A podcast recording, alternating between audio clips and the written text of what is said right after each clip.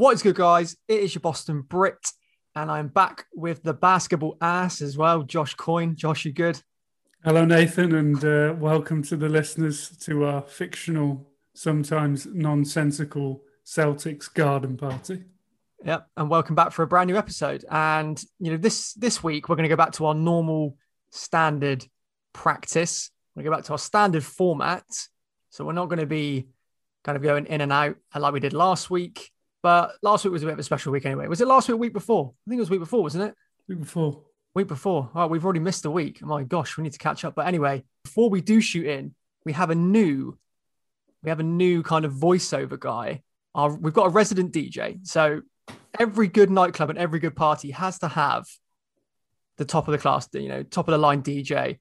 And we've got our very own resident DJ / Partridge himself. His name is Matt Grant. He runs a YouTube channel. He's such a nice guy, and he's done the voiceovers for us for this podcast. And trust me, guys, he has got the smoothest voice you will ever hear in your life. So Matt's going to introduce, from now on, Matt's going to introduce all of the segments, and he's also going to read us the story, you know, the story of the week from you guys. So Matt, take it away. Where are we going first? Setting the scene. Prepare yourselves for Nathan and Josh's Celtics game roundup right now. Okay, so Josh, fire away. Take us into the first game. Well, firstly, respect to Matt for his dulcet tones. I feel like it's a nice palate cleanser between us saying here and there. So it's a nice palate cleanser to kind of bring that smoothness into the show. Another mixed week of Celtics basketball, but things are slowly but surely getting better. The Celtics are kind of benefiting from at least some consistency in terms of being on this homestand and being in the TD Garden for an extended period of time.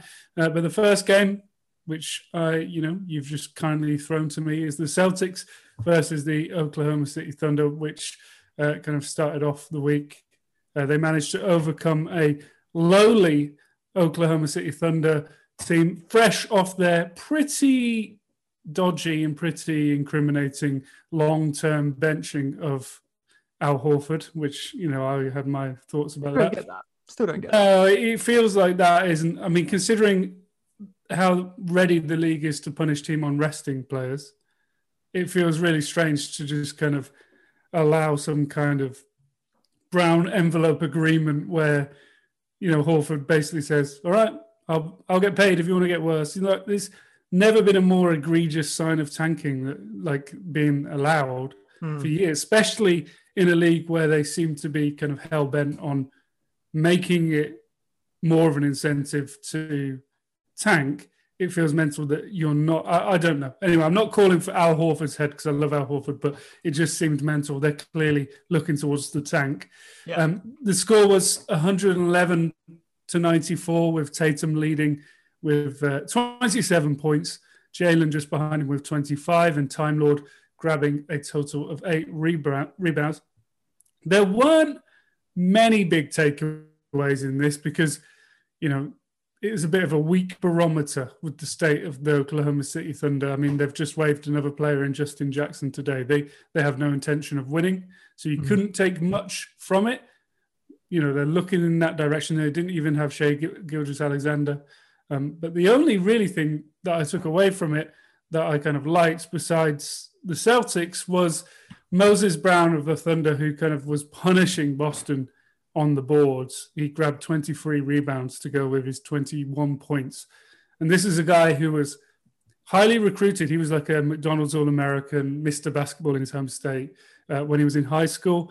And he just ended up going undrafted. His stock fell. He wasn't drafted, in the 2019 draft, found his way into the league. And then after this game, the day after, it's a nice kind of almost fairy tale story in that he had that absolutely insane game, partially Boston's fault because they were weak on the boards, but he grabbed he was absolutely dominating the glass. And then the following day, he signs a multi-year deal. So whilst we like to be entertaining with our bias, major shout out to Moses Brown for continuing to fight his way into the league and fight his way into an NBA rotation. Yeah, to be fair, we got to see Cornette as well, which... Yeah. I honestly thought we were going to waive him, if I'm being brutally honest. Yeah. But he came in, shot 66%, made 2 or 3 3-point shots as well. I think everyone was a bit surprised with that. What do you think? Well, yeah, I wasn't expecting it. I wasn't necessarily shocked. And a lot of people were kind of reacting in the kind of, who the hell is this guy thing? But, he's been in the league for a while. He's, but it definitely was someone that you just thought was a salary move and he'll be waived eventually. But luckily he found a way to be kind of productive early. But the main question for me is, where do you sit on the nickname? Where are you on that? I mean, what is his nickname? What has come out? So originally, it's similar to Pritchard, where the players were asking one thing, Twitter was asking one thing, and then the network were pushing one thing. The day after, I know there's been a few floating around. So. Luke's big game was as soon as that kind of happened. Time Lord did an Instagram with a picture of him and called him Uncle Luke, which I loved. Uncle Luke was like kind of, I don't know, it just felt funny because of kind of the clumsy nature, I guess, of Cornette. But then Twitter started pushing the Green Cornet, right? So the Green Cornet, that's generally what has been adopted. And then, as with most things, kind of, the TV guys start picking up on it and it starts gaining momentum, even if they're resisting the internet's, preference, such as Fast PP, they were trying to call him 8 Mile or whatever. But the Green Cornet, and then the twist in the tale is that last night, instead of Mike Gorman, Sean Grande, he basically said no to the Green Cornet, and the reason being, because of the really kind of frustrating mispronunciation of his actual name, which is Cornette. So you'd have to call him the Green Cornette, which just sounds like an ice cream. I'm not going to lie. It sounds like it does. I'll have the Green Cornette, please. Yeah, the Green Cornetto. But I'm not. Not massively convinced. I mean, no. Uncle, was it Uncle Luke? You said . That's not. I think that's okay in any way, shape, or form. Okay, yeah, I think there's an air of creepiness. I can get on board, but yeah. Should we move swiftly on to? Let's move to the Pels, to the Pelicans and the Celtics.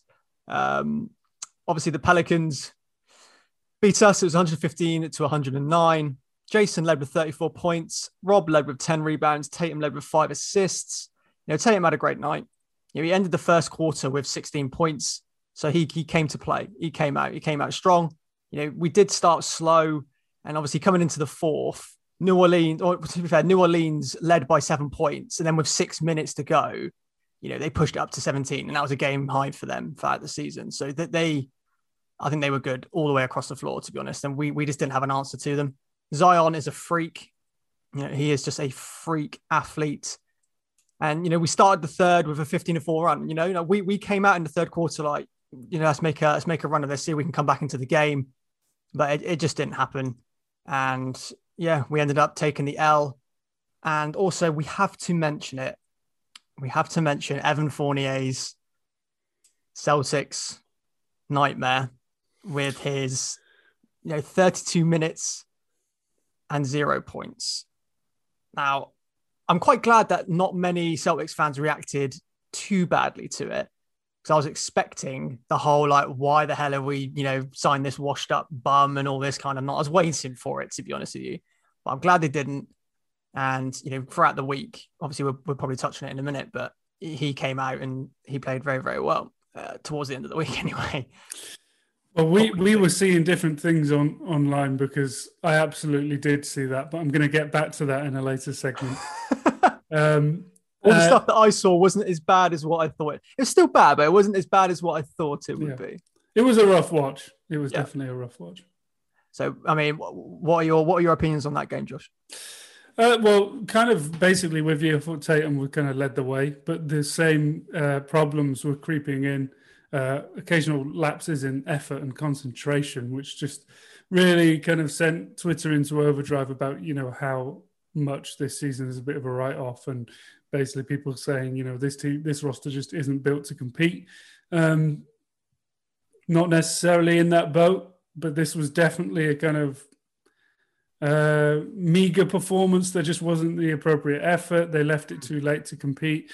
But also, Zion and Ingram were both really, really, really good. And ultimately, Boston kind of left it too late to compete against their strong performance. But Zion really is just something to behold when you're watching him, because it always is the case. Look, so if you're a fan of a certain team, no matter how kind of impartial you try to be, if you're watching a guy beat your team, that's when you truly have it hammered home into your mind just how unbelievable that player is, because you really want them to stop being as good as they are. And it just keeps happening over and over again. The guy's a powerhouse. He's really good. Ingram made some incredible shots. Brown really kind of, Tatum really kind of tried to keep us within the game towards the end, but Ingram matched him with a big shot. So, yeah, a tough L. Sorry. I do find as well is that when we are under pressure and under the cosh, we revert back to, you know, Jason Tatum taking massive volume shots and off the pick and roll, trying to step back three all the time. And it's just like, you can just see it coming. You can see it coming. We revert back to that and revert back to, you know, Jalen and Jason just driving into the post constantly. Like it's the same stuff, which we've spoken about numerous times and had numerous conversations about on and off, you know, the podcast. And it's quite frustrating to see. And like what you said, you know, some people are saying this season's a write-off. I don't necessarily think it's a write-off. Do I think we can compete and get anywhere near the finals? No. If I'm going to be brutally honest, and it's hard for me to say as well, but we're not going to get anywhere near it this year. It's going to be tough. There's a lot of teams that have really got better, but that's the problem. That's the thing. I've still got some cautious optimism, to be honest with you. You've always got to have a little bit, but at the same time, it's just like, yeah, with Brooklyn getting better, obviously the Bulls have got a little bit better as well. I still don't understand the Knicks. Can't get my head around that, but I don't know. Milwaukee, Miami, like it's tough. It is tough. And to rely on Jalen and Jason, obviously Evan Fournier coming in, he's helped a lot off the bench, and he has. Like it's just he's proved he has. So I don't know. Cautiously optimistic.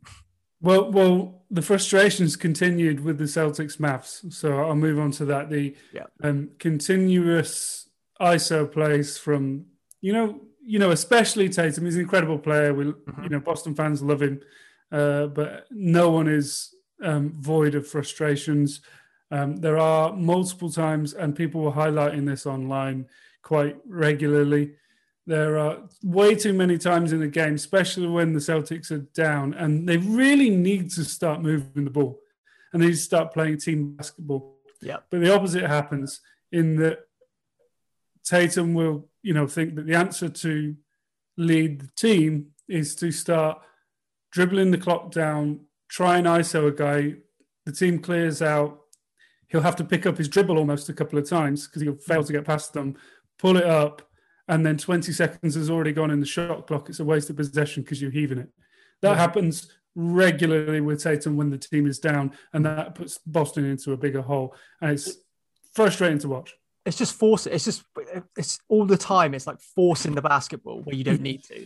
Yeah. Like, yeah, we're down. And yes, you need to up the tempo and push the aggressiveness, but you don't need to do stupid things like that, like trap yourself into a position where you lose a possession. Because 9 times out of 10 in those cases, yeah, sometimes Jason will kind of pull off a fadeaway. Incredible. Exactly, or a fadeaway three. Like he will do that, or a step back three, sorry.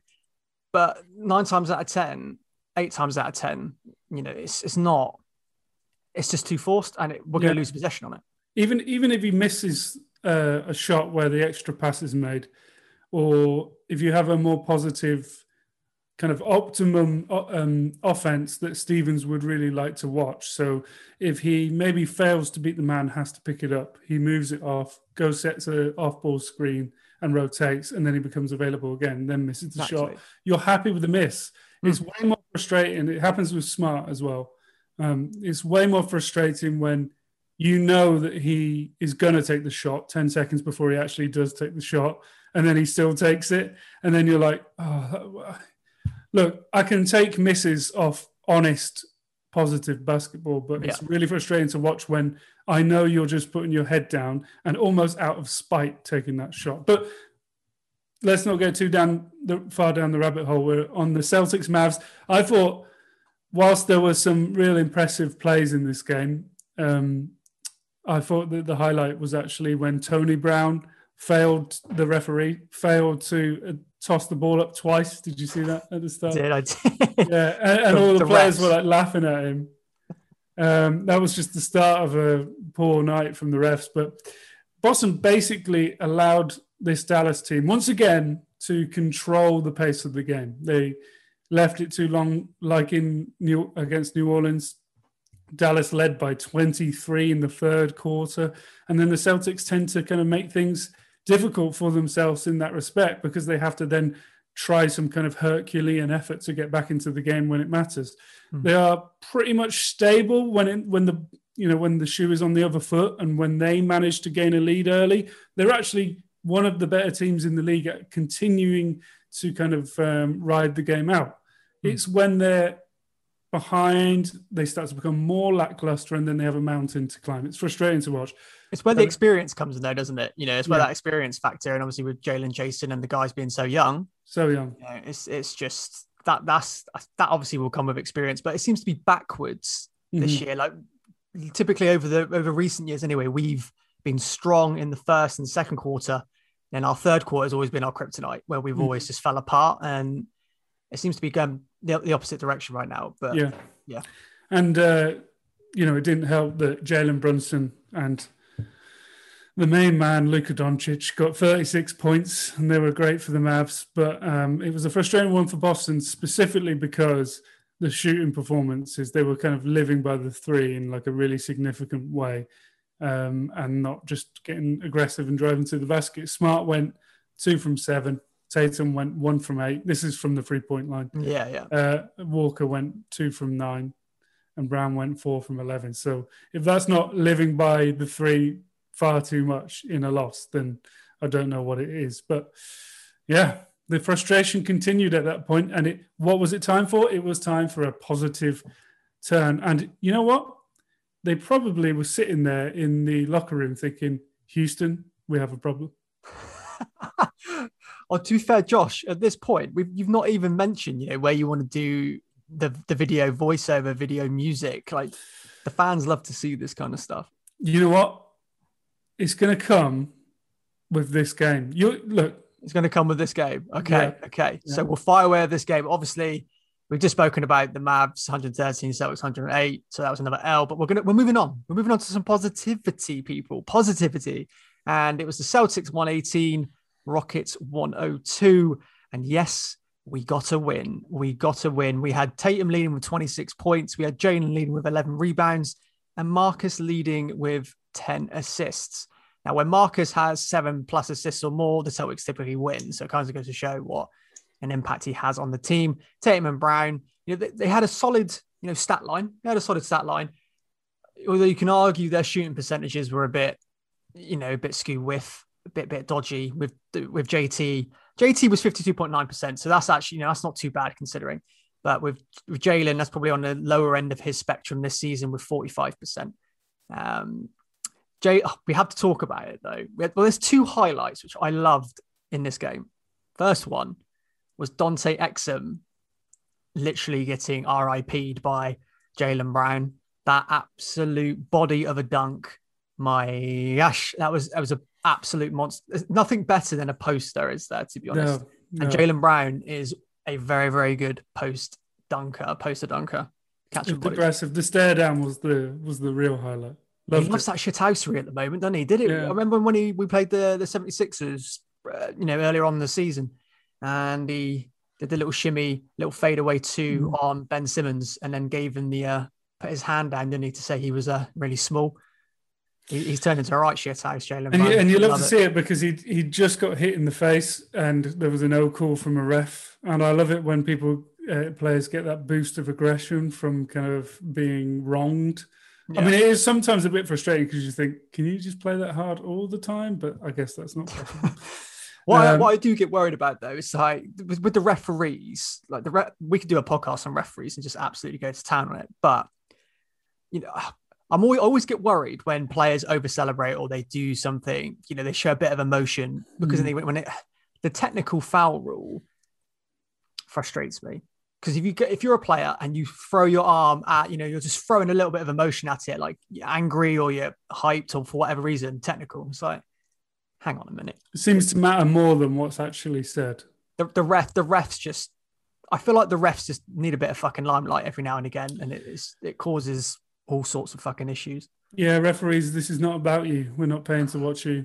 Anyway, positivity. So we did get a win. We got a win. And then also the other highlight I liked was the Tremont Waters to Marcus Smart alley-oop. Marcus Smart catching alley-oops is wild in itself, but things you love to see. And also we saw a vintage Evan Fournier. Yeah, 23 points in 29 minutes. That's what we need from the bench. That's what we need from him. So ball movement was good. I think it was an all-round good game. What do you think, Josh? Yeah, I mean, I know that I did say at the start of the podcast that Oklahoma was a bad barometer, and because of the state of their team, you can't really judge the win that much. Similar with Boston, but I don't think it's quite the same, because it seems absolutely they should win the game because of the state of the roster. But it's not like as expected with Oklahoma, because Houston has recently acquired some seasoned vets that are very familiar to Boston Celtics fans. And they have a star, basically, in Christian Wood. So I think it was a good win. There seems to be a kind of pretty conscious change of attitude that you spoke about. They were moving the ball. They were working together on a string on defense. The big takeaways for me were just kind of Robert Williams going 9 for 9, being a complete factor on offense. He's really becoming a two-way player that they really need to pay attention to. And the team just plays so much better, similar to Al Horford. Even if he's not necessarily always a scoring threat, getting him touches is imperative to the team's success, especially in the high post, because players move well off him, and he passes the ball at a really, really efficient rate. And a highlight play from him as well, when he got a rebound, ripped a rebound, and he was falling out of bounds, and he swung it to the top of the three-point line, and that was top level, not young guy. High IQ play. That was. Yeah, it was a high IQ play. So he was really playing like an all-star. And then after another rough start to the game, Evan Fournier, you know, he hit 7 threes in a row. You know what? I think he deserves a little bit of va-va-voom mixtape going on here. Okay, well, what song are we going to have, Evan Fournier? Although, but mind you, I couldn't post the last one on Instagram because Instagram fucking blocked it. So if you have Twitter, you need to fire over to Twitter and see last week's one with Mark, with you know what we did last time. But yeah, what are we doing this time, Josh? So the obvious one would be another Serge Gainsbourg song, because it's Je t'aime. And it's, you know, very sexual. But there's another song that to go out to the French musical legend that is just a bit of a badass song. So I think lyrically, probably no link, but whack Evan Fournier shooting threes over the top of Bonnie and Clyde by Serge Gainsbourg. Okay. Il faut croire que c'est la société m'a définitivement abîmé. Bonnie and Clyde, Bonnie and Clyde. Qu'est-ce qu'on n'a pas écrit sur elle et moi? And then we're back. We're back in the building. We're back in the building. So hopefully you guys enjoyed that. But yeah, Josh, we have another win. We have another win. That's 2. That's back to back. Talk to me about the Celtics and the Hornets. The streak continues. The streak. If you're feeling really fancy, you could always put the Undertaker's theme song on whilst we put our arms up like that. or Stone Cold Steve Austin. Yeah, man. Because the streak continues. Celtics versus Hornets. The Celtics won 116-86. It was another positive night for Boston. The team-based approach continued. A real team effort scoring, which is what really, like, you know, we haven't seen that in recent months at all. It was the most balanced performance in that respect for a long, long while. Mm-hmm. With Tatum led scoring, but unlike most games, he was able to lead scoring with only 22 because the rest of the team picked it up. Time Lord grabbed 16. Jaylen Brown got 17 points, which, you know, comparatively low for him for the season. But Fournier with 17 and Walker and Smart both getting 12. So even though, once again, the Charlotte Hornets were a bit depleted, so that is a factor in it. They were missing, obviously, Gordon Hayward and LaMelo Ball. But the team, they still have some promising talent. So to win in such significant fashion, it was absolutely massive. And may it spark some momentum. And they're the games you love to see as well. You know, the games where everyone's getting a little bit of the action. Everyone's getting a little piece of the pie. Definitely. And we were good on offense, good on defense, and everyone taking, you know, great shots. Yeah, just the level, the intensity in that game was great as well. But like you said, yeah, you know, the Hornets were missing a couple of stars, and it does go to show how well, you know, Gordon Hayward contributes, and obviously LaMelo Ball coming in. But one person I do want to mention is who is playing very, very well in Charlotte, and it's Terry Rozier. I think he's been great for the Hornets. He has been great for the Hornets. He's been awesome. He's a real live wire. We kind of knew that. I guess the frustrations around Rozier were sometimes his efficiency and decision-making, but that seems to have improved over time. I'm just Googling at the moment because I want to find some of his best tweets just to read out because I love them so much. Let's find... Anyway, yeah, he seems to have really kind of worked his way into a leadership role, basically, for some of the young guys on that team. He still plays with that fire that Boston fans kind of really respected from him, especially in those... was it the Wizards, wasn't it? The Wizards playoff berth when he really got into it. So, yeah, Terry Rozier, kind of, I guess he's a Celtic forever. Yeah, yeah. And I think I'll ask you this question because... You know, I thought about it myself and I thought, how would I answer it? But, you know, who at the Celtics at the moment are you most excited to see? No matter whether we lose or we win, which Celtics player are you most excited to watch? I mean, at the moment for me, it's Rob Williams. I think with him being how young he is and how much he's improved since he's been with us, you know, from him missing training to now, you know, starting and putting up some great numbers. I'm always excited to watch him play at the moment, just because of his pure athleticism and, you know, like you said, when we talk about his basketball IQ, you know, it's always improving as well. So, who are you most excited to see? Yeah, so I mean, we've gotten used to how brilliant Tatum and Brown can be on a kind of regular level, and of course, Kemba. You know, Kemba. The expectation with Kemba is he should be better, to be honest, than he has been most of the season. So we're not ultimately that surprised when he plays well. So the most exciting thing is the growth of Time Lord, for sure. He's, you know, seeing him really develop into a kind of versatile player. You saw last night against Charlotte where he was ripping the rebounds off after two tips. He ripped the ball out of guys' arms and then turned off the pivot and finished with his right hand off the glass. I mean, that's high-level basketball. You look at, you know, the history of Time Lord, and it's similar to a few players we have, one of which we'll speak about in a minute, where in high school, similar to Moses Brown, I guess, these guys were like seriously touted as elite future NBA stars.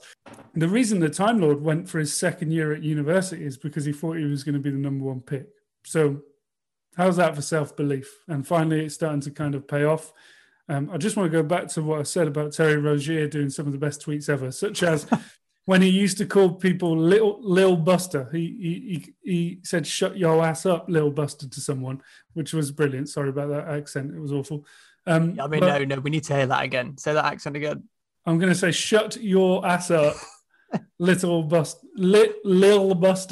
But the best one ever. And look, all respects to is obviously the guy is a real piece of work, and he caused a serious catastrophe in the history of the United States of America. You know, respect to all people that need to be respected in this. But Terry Rozier in the year 2011 tweeted, Osama should have hooped instead of trying to kill people because he tall as hell. So there we go. Oh, God. Right, well, on that nutshell, should we move on to the next segment? Yep. Let's go. The guest list. It's party time. Let's reveal who Nathan and Josh have invited to the garden this week. Right, Josh, party invites. Now, do you want to go first? I'll let you go first. I'll go first, and I'm going to tell you who's top of my guest list today. On the guest list is somebody who was previously believed to be a myth, to be kind of folklore. Celtics fans had started to put him in the same category as the likes of the Yeti or, you know, cover your ears, children, although I'm not entirely sure we have a great kids listenership, but cover your ears, children. Celtics fans have started to think he's kind of almost like the Tooth Fairy or Santa Claus. He finally manifested last night. He was clear to play. Romeo Langford was clear to play Celtics basketball. We need a siren for this. We need a siren. Loads of cheering and clapping. Romeo alert. He was cleared to play last night, and he was able to help by playing some excellent on-ball defense. He was, there was that ISO where I can't remember who it was. Was it Devontae Graham? Tried to go ISO on him, and he stuck with him and was able to contest the shot with his offhand. Excellent defense. He also, the phrase I guess everyone uses is the rule of verticality. He challenged the shot in the most plank-like manner ever, and managed to kind of stop pretty much a gimme for the, once again, can't remember who it was, but it was a nice spin move in the post. Brilliant defense. And then he was able to confidently shoot free on the other end. So it's a sign of positivity for Boston. Similarly to Evan Fournier's, if he can be getting shots up, this team's starting to look like a bigger weapon. And if, you know, Romeo Langford can offer you 15 to 20 minutes in which he's able to not only make some shots, make some nice cuts into the lane and, you know, not necessarily make ISO moves, but be a part of good offensive Celtics basketball. Mm. But most importantly, he's able to lock good basketball players down. And that's a weapon. He'll be a sign, similarly to what they do with Ojale regularly, where Ojale won't be in the game one night. And then the next night you're playing Kevin Durant, you need someone to get into him, and he'll put Ojale on for kind of 10 minutes and kind of disturb the offense. Mm. So I think the same thing can be done with Langford. Strong guy, really quick on his feet. So let's see what happens. And he's top of my guest list. Bring what you want. We'll have the party poppers out for you, Romeo. Just make sure you're wrapped in bubble wrap, for fuck's sake. Yeah. We need to keep you off the injury list, Romeo. Definitely. Yeah. And it is great to see him come back. Most Celtics fans probably forgot we had him for a very long time. I don't even know how many minutes he's played as a Celtic. It can't be that many, to be honest. But yeah, it's great to see Romeo back. Now, my party invite this week, it can only be one guy, and we've kind of spoken about him quite a lot, in the recent episodes, and that is Rob Williams. Yeah. Again, great week. He is only going to get better, people. He is only going to get better. In 4 games this week, he missed a Dallas game. 4 games this week, he had 52 points, 17 assists, 41 rebounds. And it's one thing which the Celtics have not had in, for quite a while now, is a solid rebounder. Mm-hmm. And it's great. It's great to have that. Obviously, our defense is still lacking slightly, and we could do probably a whole episode on that, but stick to positivity.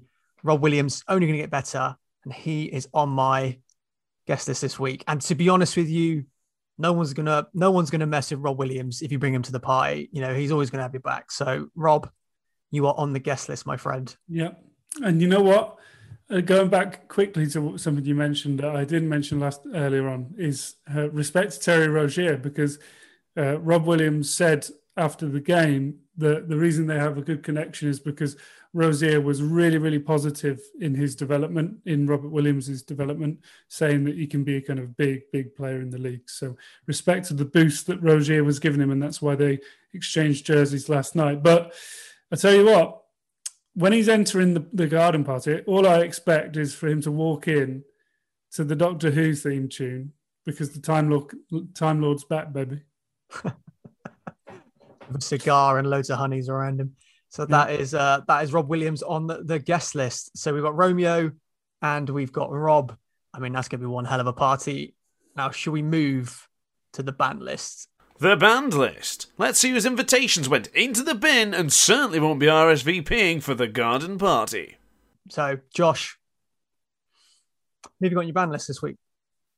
Once again, I'm uninviting, super reactionary, knee-jerk basketball fans. They're making a lot of an appearance. It's a long season. Yeah, look, when it comes to them, we've got maximum security out to identify them on the way into the party. We've got SWAT. They're not getting it. Yeah, we've got snipers on the roof. Once again, it's out to them. Celtic fans reportedly, you know, now they're lucky enough to be at Celtics games. You know, they're staggering the entry of Boston fans back into the game. It's not looking like it does behind me. It's very spaced out. But the few that were there, I think it was 2,500. The few that were there reportedly booed Evan Fournier after a rough start, which we kind of already touched on. But yeah, look, I say this regularly, but unless the Monstars zoomed up his nostrils like they do in Space Jam, Fournier didn't just forget how to play basketball. He's still a super smart addition to the team. He is, as we've seen since, boosting Boston's offense and was clearly still settling in his first game. And look, it was an awful debut, but you don't get booed for one game. Anybody who booed him, anybody online saying he was a bad pickup, or anybody, somehow using his bad performance as a tool to shit on the likes of Danny Ainge or even Brad Stevens, because some people will say anything, for giving 2 second rounders. I mean, you're uninvited. The snipers are on the roof. We've got dogs. Definitely. And look, guys, let's think of it like this, right? Yeah, he had a bad game, okay? Would you rather have Jeffrey fucking Teague or Evan Fournier? We've brought Jeffrey Teague back into it, but you know, it's just common. It's common sense. It's common fucking sense. Like, every player's gonna have a bad game. Yes, Evan's game was pretty spectacular, but he proved his worth throughout the rest of the week. So, Josh, that is a good addition. I mean, we're gonna have to put there's gonna be so many people on this ban list. It's gonna be unbelievable. So basically, everyone that was in TD that night who was booing Evan Fournier, unfortunately, you can't come to the party. So don't try and get in. Unfortunate. It's unfortunate. I love that we're still mentioning Teague, though. I mean, it's going to be like the year's 2027. We're still uninviting Jeff Teague from our imaginary party. Instead of calling this the garden party, we should just call it the Teague ball or something. I don't know. Right. So should we move on to mine? So Luka Doncic. That is my ban list this week. I don't know why I heavily paused there. I tried to make it dramatic and it wasn't really fucking dramatic. Luka Doncic, he is an absolute all-star. He is a beast. He took us to school and we have 36 points, 5 assists, 8 rebounds. He was unbelievable. And, you know, we were already, you know, we were, like you said, we were playing poorly that game and we kind of left ourselves too much to do, but Luka was so consistent then. And the worst part about that is I had Adam LaFondra in my bloody DMs and on my Twitter in the morning, you know, just posting stupid shit to me saying, how'd you feel about that? It's just, I can't be dealing with that. So Luka, Alfie, you can join Luka as well on this ban list. But yeah, Luka's just, he's unbelievable. He killed us all over the floor. Yeah, he's unbelievable. I'm a long-term proprietor of Luka Doncic. He's an incredible player. The shame from a Boston point of view is that there has been a couple of poor performances in recent, you know, of course, we massively maligned the idea of Marcus Smart going elsewhere. We were on the verge of tears at the thought of it. But he's been poor in recent weeks. He has been really poor, Marcus. And I think there was actually a turning point in the Mavs game because he started to play really hard defense on Luka, and he really started to disrupt his flow. And this is when he was already playing well. He was assigned to him, and it was like a proper Marcus Smart hatchet job. And then it just says a lot about Luka because he was able to just get used to the pressure and started hitting some of the most ridiculous deep three-point shots. So respect to Luka, but whilst I do respect him, he's going to respectfully have to stay clear of the party. Yeah, so Luka, politely piss off. That's all I'm going to say. Right, Josh, we're going to move on to the next segment. Now, we know what this part is. It's the funny story time. I don't know what the story is this week. We have Matt again. Matt is basically, like I said, he's our resident DJ now, so you're going to hear him on every episode. And he is going to tell us a story right now. Story time. It's time to listen to your wacky and embarrassing night out stories. Okay, so we are going to jump into the story. I'm not sure this person wants to be named, so I don't think Matt has mentioned them. But anyway, here we go, Josh. Let's see what this story is going to spit out this week. One time at a night out in a disclosed UK small town, I attended a lovely disco hall. It was named after a large collection of rain and wind, and located in the old portion of said town. This resulted in a large abundance of Jaeger bombs, and knowing that I had drank far too much, I headed to the bar because I knew I needed some water. Upon my journey, I asked my teetotal friend if he required some H2O. He obliged. I allegedly reappeared 30 minutes later with 3 pints of the black stuff and no water. My friend looked perplexed as I tried to claim it was just water, but from the Middle Ages. Subsequently, the 3 pints of tar-coloured nectar didn't settle well in my stomach, so I had to make the cunning choice of a tactical chunder.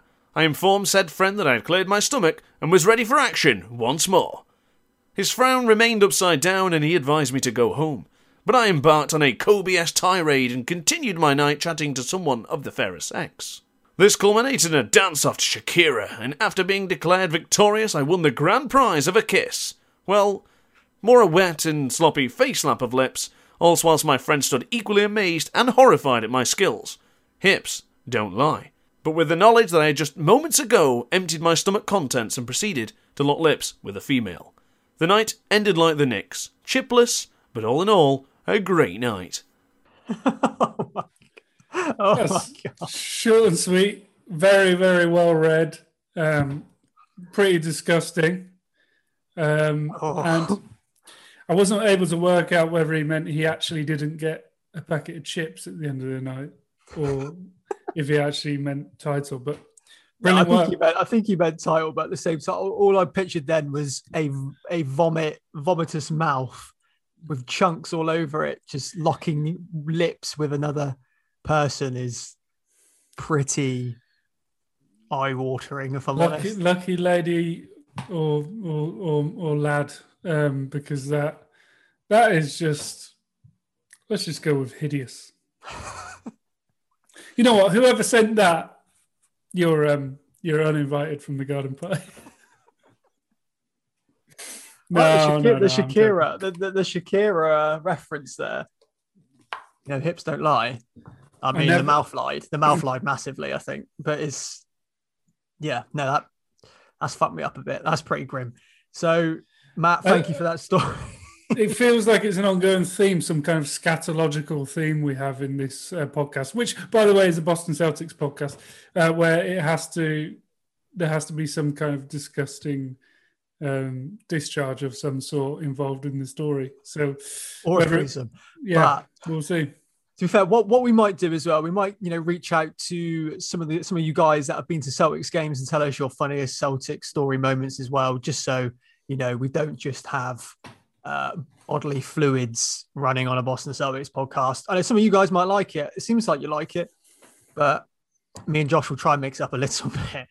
But anyway, once again, we are going to move on to our last segment, which is... Last orders. Get those last rounds in now, guys and gals. It's almost closing time for the garden party this week. And to tell you the truth, Gwen, I'm absolutely twatted. Okay, so we're on last orders, Josh. What is your last order, mate? Look, I like to approach this segment as kind of an episode of Jerry Springer. Sorry, kids, if you don't know who Jerry Springer is. But who's the closest? Jeremy Kyle, probably closest to that. Yeah, kind of an American Jeremy Kyle. He would end every episode with some words of wisdom. So that's how I like to approach this. Look, it has been a turbulent year for the Boston Celtics, but I've been pretty steadfast in saying that Boston will put some kind of some kind of run of winning basketball together before the postseason. And ultimately, they're still a talented basketball team.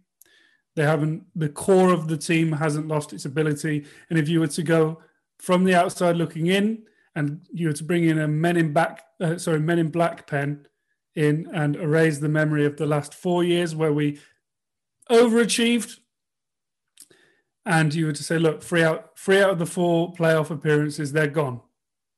We don't remember that. And then you look at the makeup of this roster, you'd go, oh, two stars below the age of 25, 3 or 4 years off their prime, and then a young supporting roster with some really promising signs. Look, the only way is up. When it matters, when it comes to the postseason, the rotations, they shrink. I touched on this earlier on. The playoffs begin. You start leaning into your better players more. Fresh off these two wins, it's time to take some momentum and bring it into games that kind of against good rivals in Philadelphia and the New York Knicks this week, before then going to play Wolves and then a big, big test at the weekend with the Denver Nuggets. So it's a real chance for them to prove that this kind of momentum can be built. They can go on a winning run. And look, this week, if Boston go 500 for the week, it's a positive week for me. Mm-hmm. Playing some really tough teams, especially Nuggets and Sixers, with their stars that can punish other big guys. Look, that's a positive week. Need to just keep winning games, build a winning culture in this young team. And then we might be looking at it in a month's time and thinking this season isn't a complete write-off. And I'll tell you what as well, if the Celtics go through the whole week, if the Celtics win every game this week, if, it's not going to happen, but if, this is why I'm putting a bet down here.